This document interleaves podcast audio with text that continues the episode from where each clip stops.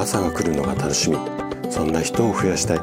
こんな思いを持った生体院の院長がお届けする。大人の健康教室。おはようございます。高田です。皆さんどんな朝をお迎えですか？今朝もね元気で心地よいそんな朝だったら嬉しいです。さて今日もねタンパク質シリーズをお伝えしていくんですが今日はねタンパク質が透過するってどんなこと？まあ、こんなテーマでお話をしていきます。えっと、透過という言葉を聞いたことがある。そういう人もね、最近だいぶ増えてきたと思います。で、えっと、タンパク質と透過って関係あるの？って聞かれたら、あなたはどうでしょうかね？実はね、この透過を意識しないと、せっかく摂取したタンパク質がすごくこう大変なことになってしまいます。で、今日はこのね、タンパク質と糖化の関係についてできるだけわかりやすくあのお話をしていきます。ぜひ最後まで楽しんで聞いていただけると嬉しいです。じゃあ早速ここから本題に入っていきましょう。タンパク質っていうのは脂質だったり糖と結びつくとどうなるか。これはご存知の方多いと思うんですよね。で、言葉では聞いたことある方も多いと思います。で、この結びつきが、あの、今日のテーマである10日になりますね。で、10日というと、体にはあんまり良くない現象として、まあ、体の錆びつき、うんと、もう少し突っ込んで説明をすると、活性酸素っていうやつによって体が酸化してしまう。こういった錆びつきがあるんですけれども、この糖化っていうのは、あの、体の焦げ、錆に対して焦げと呼ばれていて、錆だけじゃなくて焦げもあると体をね、まあ、老化させてしまう。これの原因になることが非常に多いです。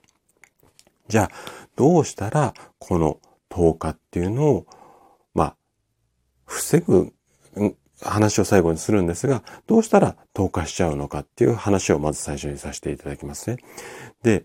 どうしちゃ、どうしたらいけないかっていうと、もうそのものズバリ、えっ、ー、と、糖質のね、取りすぎ。これが、やっぱり透過に一番の大きな原因になります。でね、ちょっとね、ここ、難しい表現になっちゃうんですが、血液の中に余分な糖分っていうのがあると、体の中の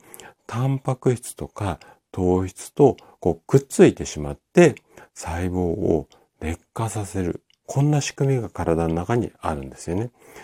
例えばなんですが、糖化によってコラーゲンの繊維が破壊されてしまうと肌が弾力を失ってしまったりだとか、あとは糖化で生み出された老廃物、体にとって良くないものですよね。この老廃物が皮膚の細胞に沈着してしまって、いわゆるシミだったり、くすみになったりします。あとは、動脈硬化だったり、腎機能の低下、あと骨粗鬆症とか、アルツハイマーの認知症、もう怖い病気ばっかですよね。これらを引き起こす可能性が出てきます。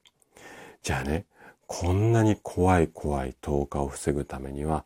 どうすればいいか。これはね、もうこういう食生活ってあんまり良くないよっていう代表的な皆さん聞いたことあることなんですが、まずご飯だったりパンみたいなあの炭水化物、これをね、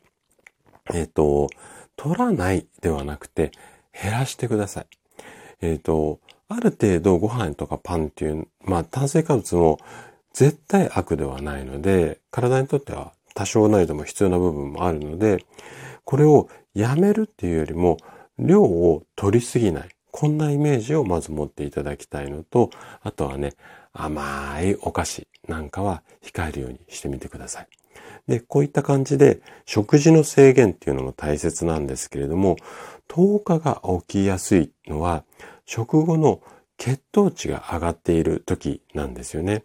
で、どんな方でも食べ物を食べる、要は食後っていうのは血糖値が上がります。あの、上がらない方っていうのはいらっしゃらないので、上がるんですけれども、このね、血糖値が上がる、こう、速度っていうか、この血糖値の急上昇、これを抑える食べ方、いつもお話ししてるベジファスト、野菜から食べましょうとか、少しずつよく噛んで食べましょうとか、こういった食べ方も工夫するようにすると、10日は防げますので、ぜひね、参考にしていただいたら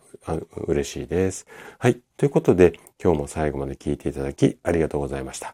番組の感想などね、お気軽にコメントいただけたら嬉しいです。それでは明日の朝7時またお会いしましょう。今日も素敵な一日をお過ごしください。